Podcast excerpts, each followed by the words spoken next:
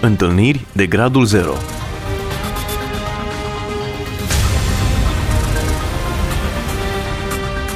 O emisiune realizată de Cristina Olariu.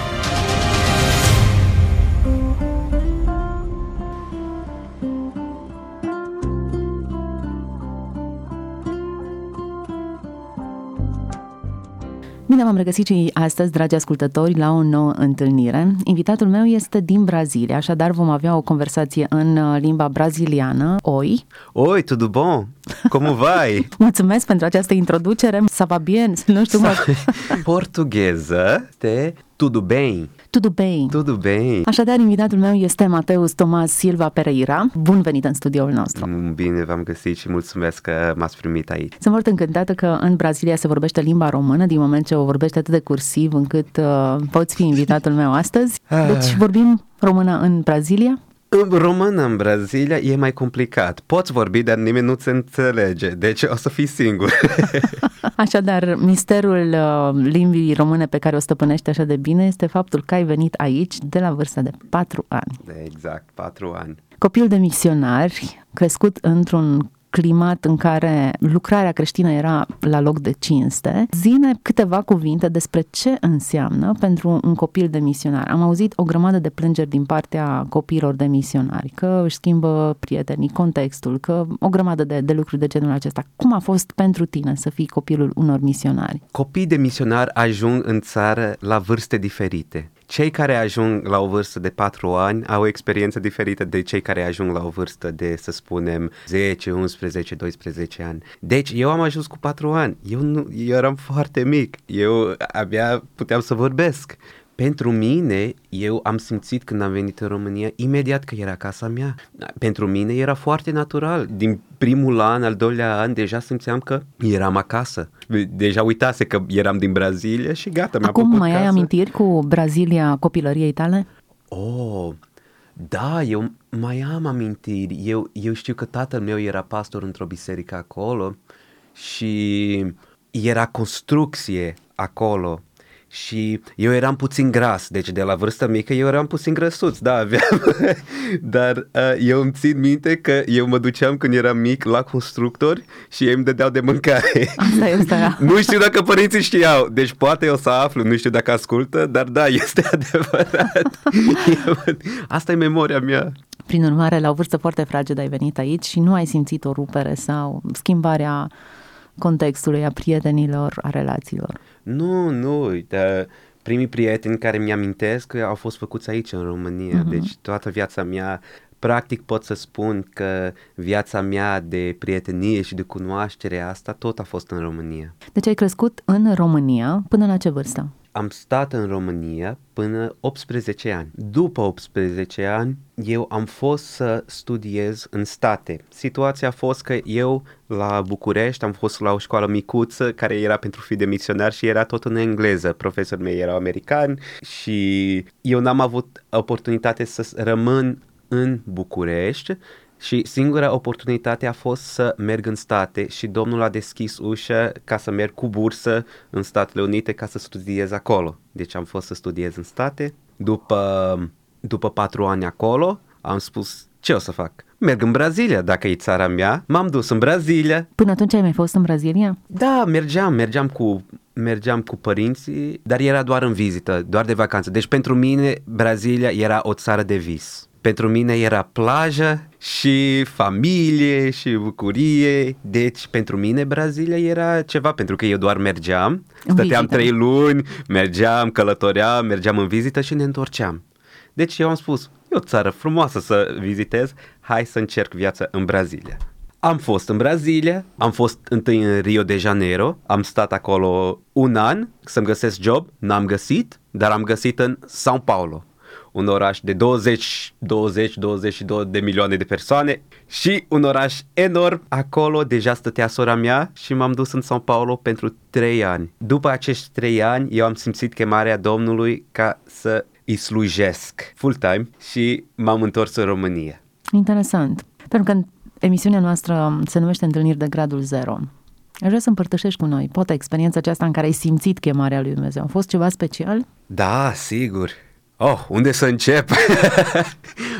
Să spunem că de la o vârstă foarte fragedă, de la o vârstă micuță, eu am un frate mai mare și o soră mai mare. Fratele meu mai mare și, și sora mea mai mare, ei erau implicați, dar eu eram întotdeauna mai implicat decât ceilalți. Eu mergeam întotdeauna, tatăl meu mergea în multe puncte de misiune și eu mă duceam cu el. Eu cred că e pentru că eu eram cel mai mic, ceilalți aveau prieteni asta, dar eu mergeam cu tatăl meu în misiune. Am învățat de la o vârstă micuță să cânt la chitară și eu aveam o chităruță micuță și tatăl meu îmi lua și lua eu cu chitară, ajungeam acolo, cântă ceva și așa era, așa a început. Eu cu tatăl meu. Asta a fost prima experiență. Tatăl meu a fost misionar în, uh, în România și eu întotdeauna vorbeam foarte mult cu tatăl meu, el îmi spunea despre experiențele și despre cum este și punctul de misiune și eu întotdeauna am fost cineva care a fost mai mult decât ceilalți mai interesat, da? Ceilalți îi predea vorbă, dar ok, dar eu chiar eram fascinat și era pentru mine ceva foarte frumos.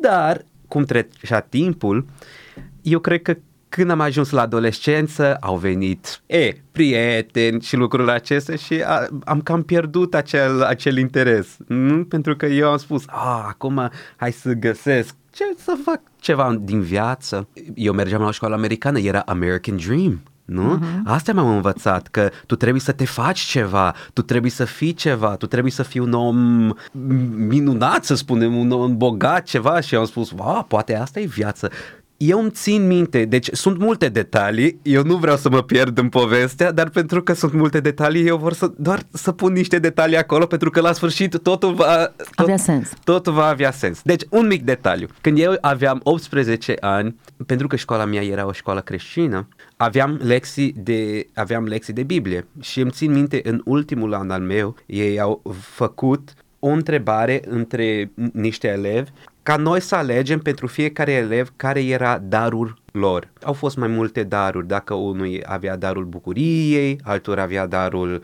uh, dărniciei, dar nu știam ce au ales alții pentru noi. Și când s-a întors la mine, eu am primit o hârtie și profesorul mi-a spus, Mateus, toți au fost de acord, a fost unanimitate. Și când eu am deschis hârtie, evanghelist. Și am spus, oh, doamne. Acolo a început, eu cred că, bătălia. Pentru că tot ce visam în viața mea era să nu fiu evanghelist. De ce? Pentru că eu știam că părinții mei erau misionari, eu știam foarte bine ce este o viață de misionar.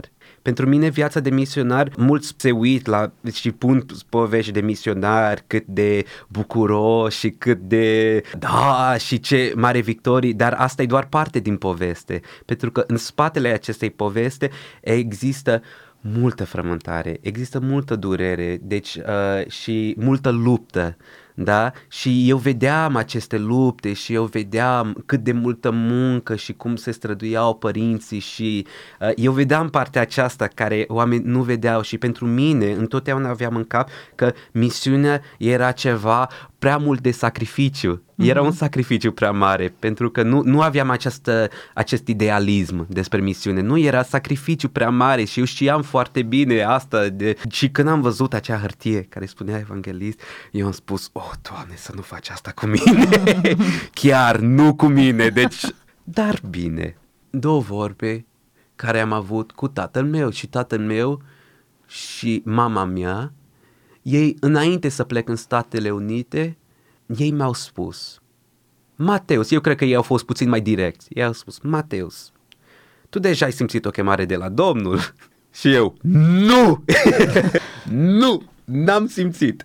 Foarte bine. Eu cred că ei deja erau sensibilizați că ceva se întâmplă acolo, dar eu, eu nu. Eu am vrut să fug și am fugit. Pentru mine, când am mers în state, am spus, bine, acum fug. Gata, m-am dus. Am ajuns în Statele Unite, eu deja vorbeam limba. Acolo n-am avut nicio problemă să fac prietenii și nimic, dar cu ușor, ușor viața aia de idealism care s-a creat în mintea mea de la școală, ușor, ușor a început să, am început să înțeleg foarte bine despre ce era vorba. Pentru că după ce am ajuns acolo, am văzut că mulți oameni au tot ce vor, job, casă, ei au totul.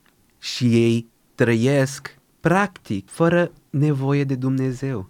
Ei spun că ei au nevoie de Dumnezeu, dar de multe ori pentru că ei au capacitate să cumpere totul, să aibă totul, ei trăiesc o, o viață, ei trăiesc o viață foarte confortabilă, uh-huh. dar întotdeauna când am vrut să aprofundez în ceva, practic nu era acolo. Nu, nu era experiența care am avut-o în România. În România erau diferiți. În România, eu întotdeauna îmi întorceam minte cum era în România.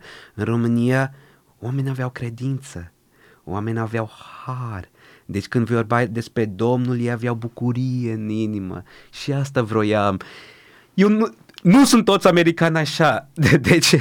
Cei pe care i-ai întâlnit? Dar cei pe care, deci asta era cultural, să spunem, era ceva cultural. Am văzut că erau oameni care erau prinși într-un mod de viață al consumului. Și pentru mine asta nu era viață. Pentru mine asta era o sclavagie. Deci cum poți oamenii să trăiești doar ca să cumperi următorul lucru? doar ca să ai următorul lucru. Cum pot oameni să trăiesc așa? Asta nu-i viață.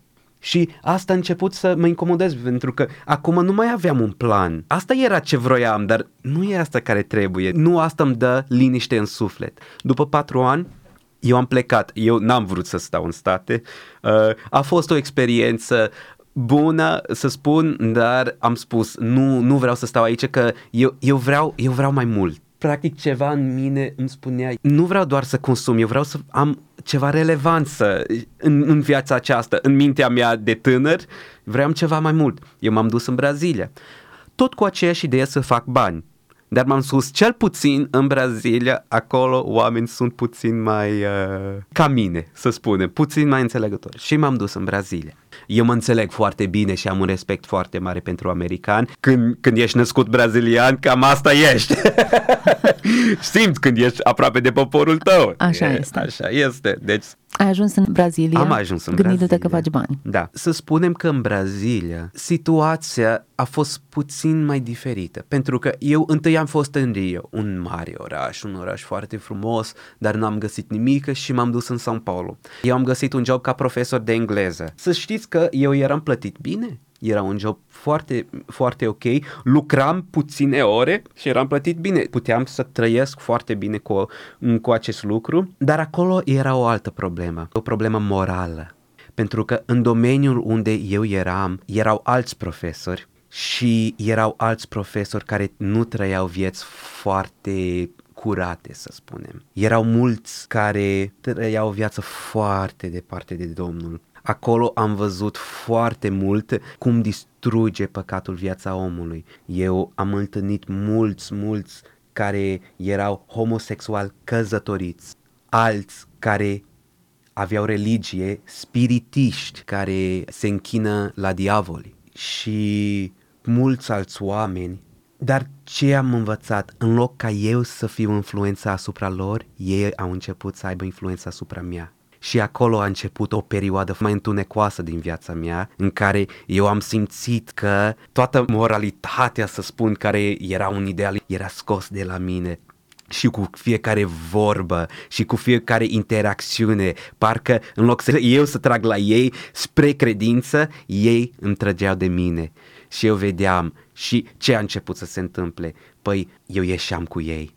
Vorbe urâte, eu eram în aceeași vorbe eu eram în aceeași lucruri și eu am simțit că ușor, ușor mintea mea a început să se polueze cu multe lucruri care nu trebuiau. N-a fost o influență bună pentru mine. A fost, să spunem, o perioadă în care eu am simțit că m-am îndepărtat de la Domnul. Eu încă mergeam la biserică, dar era doar duminică. În timpul săptămânii, oh, Doamne! Și eu mă uit la acest punct în viața mea și eu spun, cum am ajuns acolo? Cum a ajuns să spun lucrurile pe care am spus să ies la băutură cu prietenii mei care nici nu erau credincioși și, și să beau și să fac asta. Cum am ajuns la acest punct? De la cineva care mergea cu tatălui de micuț. În misiune. În misiune, cu chitărușa lui, să fie cu acești oameni. Eu trebuiam acolo să fiu un exemplu pentru ei, să-i arăt că ei au speranță, dar n-am fost. Dar eu cred că Domnul a avut un scop pentru acest timp când eram în São Paulo, eu îmi țin minte și acum ajung mai spre sfârșitul povestei pentru partea în care Domnul a avut har. Domnul mi-a arătat că El chiar mă iubește. Era într-o zi, eu eram la biserică și sora mea învăța la o școală în Brazilia care era o școală creștină. Și două fete au ajuns la sora mea și au întrebat, Clarisa o cheamă pe sora mea, Clarisa, tu vrei să vorbești la întâlnirea noastră de rugăciune? Și Clarisa a spus, nu, nu o să fiu acolo. Și el au spus, de ce nu chem fratele tău? Și sora mea a spus, Mateus, te chem două fete să vorbești la un timp de rugăciune. Și eu eram foarte confuz. Și el a spus, tu poți să vorbești? Și eu, da, pot să vorbesc. Dar, bine, detaliu, eu probabil nu eram cea mai bună persoană ca ei să întrebe asta, nu eram în situație spirituală cel mai corectă să fiu acolo, dar ceva mi-a spus că ok, hai să merg. Ce să vorbesc lor? Erau niște adolescenți. Și eu am deschis Biblia și eu am pregătit un mesaj care este din cartea lui Iona. Și foarte interesant, cartea lui Iona. Cuvântul lui Domnul a vorbit lui Iona, fiul lui Amitai. Scoală-te, du-te la Ninive, cetatea cea mare și strigă împotriva ei, căci răutatea ei s-a suit până la mine. Și Iona s-a sculat să fugă la Tars, departe de fața Domnului. S-a pogărât la Iafo și a găsit acolo corabie care mergea la Tars. A plătit prețul călătoriei și s-a suit în corabie ca să meargă împreună cu călători la Tars, departe de fața Domnului. Și am început să vorbesc despre ei, despre un om care se cheama Iona acest om, în primul verset a spus Iona fiul lui Amitai, era fiul tatălui lui. Deci Domnul a ajuns la fiul unei persoane și l-a dat o chemare să meargă la Ninive să spună despre răutate și el s-a sculat. A fost în complet cealaltă direcție unde îl chema Domnul. Ah, și am început să vorbesc despre Iona și cum acolo unde era departe de Domnul a întâlnit o mare furtună. Și le-am spus când noi fugim de la Domnul, întotdeauna vine furtună. Și am continuat acolo. I-am vorbit despre cum Iona, chiar în furtuna asta, a avut o atitudine foarte rea. Spus, aruncă-mă, aruncă-mă, nu vreau, nu vreau să merg, nu vreau să merg la Tars, nu vreau să merg la Tars. Și i-au aruncat și Domnul a trimis un mare pește ca să ia pe Iona. Dar am terminat această predică și îmi țin minte această predică cu declarația lui Iona care este în capitolul 2, versetul 9. Eu însă își voi aduce jertfă, cu un strigă de mulțumire, voi împlini juruința pe care le-am făcut. Mântuirea vine de la Domnul. Și asta a fost declarația care a schimbat complet pe Iona. Mântuirea vine de la Domnul. Și pentru ei nu știu cât de mult a fost relevant acest mesaj, dar practic eu m-am pus în locul lui Iona și era o predică nu despre Iona, era o predică despre mine. Pentru că la momentul acela când am spus Dumnezeu este Domnul mântuirii, înseamnă că Dumnezeu este Cel care are grijă. Dumnezeu este Cel care cheamă, Dumnezeu este Cel care pregătește și Dumnezeu ne poate scoate din furtună. Unde eram eu acolo, era o altă doamnă, o cheamă Lori.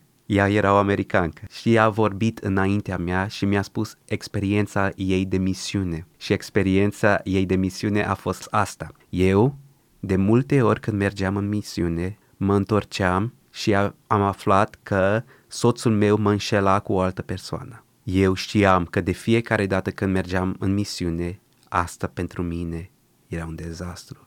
Pentru mine, eu am trebuit să aleg între misiunea și căznicia mea. Și ea a spus mărturia asta înainte să vorbesc. Și ea a vorbit cum Domnul a avut milă de ea. Ea a pierdut totul, ea a pierdut persoana care era lângă ea, dar nu lăsa misiunea, tot mergea în misiune. Și după ce am predicat, eu mă uit la ea și ea plânge. Și eu n-am înțeles de ce plânge, dar ok, ea m-a chemat și mi-a spus, tu înțelegi că Domnul te cheamă să faci asta. Tu vorbeai despre tine. Da, și a spus, tu înțelegi, a fost foarte puternic mesajul tău, tu înțelegi că Domnul te cheamă să faci asta? Și am spus, da, eu înțeleg. Și a spus, eu pot să mă rog pentru tine, eu pot să pun mâna pe tine. Și eu, ca un bun baptist, în mintea mea am spus, nu, nu putem. nu, n-am spus asta, dar m-am gândit asta. Nu, nu, nu, nu-mi place ca oamenii să pună mână pe mine. Așa, m-am gândit, a, să fie ceva. Dar i-a spus, nu, eu vreau să mă rog pentru tine. Și am spus, ok. Și a pus mână pe mine și a început să se roagă și a spus, Doamne, în acest moment să scoți orice frică care este în inima lui. Și în acel moment eu am început să plâng nu știu ce s-a întâmplat în acel moment, dar pur și simplu am început să plâng. Pentru că, practic, Domnul, în acel moment, Domnul mi-a confirmat tot. Tot a făcut sens. Tot. Deci am știut foarte clar de acel moment că aia era drumul Domnului pentru mine, că trebuia să-i slujesc, să merg la Ninive, cum a fost Iona. Eu aveam un Ninive și Domnul a vrut ca să merg acolo. Asta a fost experiența care m-a dus în România. Așadar, Ninive era București. Ninive, eu cred că Bucureștiul a fost peștele. Urmează Ninive. Urmează Ninive, pentru că în pește a fost unde Iona a avut timp să gândească, să reflecte despre situația lui și despre viața lui. Și eu cred că Iona a stat trei zile, dar în București eu deja sunt de trei ani. În București eu am început să studiez teologie și acolo a fost unde Domnul mi-a învățat din nou să trăiesc prin credință. Pentru că nu e așa de ușor după ce tu ai influențe de la lume, trebuie să ai un detox, trebuie să ai un timp de ca să-ți reduci mintea. Mintea nu era unde trebuia să fie. Trebuia un timp ca să scot ce era și să pun alte lucruri. Cei trei ani în București au fost timp de studiu, timp ca să înțeleg mai bine cine era Dumnezeu, care era chemarea Lui care era speranța pe care o aveam în el. Deci timpul meu în București a fost un timp care Domnul mi-a dat ca să, a fost un timp liniștit care Domnul mi-a dat ca să mă refac și ca să mă pregătească pentru Ninive. Cine e Dumnezeu pentru tine în toată povestea asta? Dumnezeu este un tată. Dumnezeu este tatăl meu pentru că, ca un tată, El întotdeauna a fost acolo lângă mine în Brazilia, pentru influențele pe care am avut și lucruri care am trecut, pentru mine sunt lucruri neiertabile. Dar când am ajuns la Domnul, El m-a primit nu cu o mustrare, dar El m-a primit cu pace și liniște. Eu am venit la Domnul și El mi-a primit cu o îmbrățișare sfântă. Deci pentru mine, Domnul, El este sfânt. El este Domnul Creator. El este Domnul atotputernic. El este Domnul al mântuirii, cum spune Iona, și pentru mine a fost un tată care nu doar m-a primit, dar după ce, am, după ce chiar mi-am dat toată viața Domnului, El a stat cu mine pas la pas să mă instruiască. Acum o să faci asta, acum o să faci asta. Și eu vreau să spun că nu există un tată mai bun decât Domnul. Nu există un loc mai bun decât să fie în voia Domnului. Nu există pace, liniște, nimic, nimic în lumea asta care se compare cu să fii fiu al lui Dumnezeu.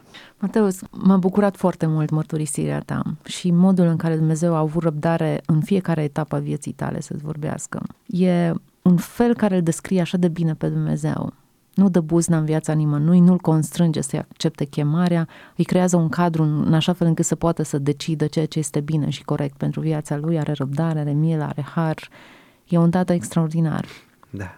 Așadar, Ninive te așteaptă, chemarea e în fața ta și cred că Dumnezeu îți va da tot ce e nevoie ca să faci această lucrare exact cum așteaptă să o faci. Amin, așa să fie.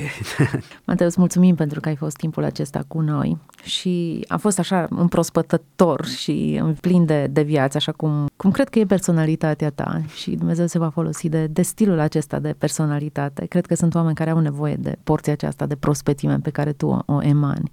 Fie că El să se arate prin tine și mai departe altor oameni și oriunde vei fi, să porți mireasma aceasta proaspătă a lui Hristos.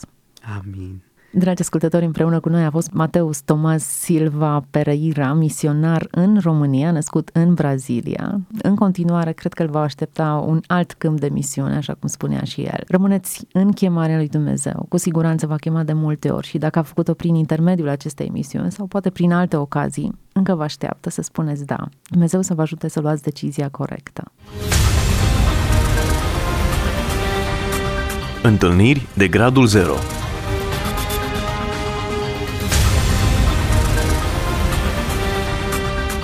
O emisiune realizată de Cristina Olariu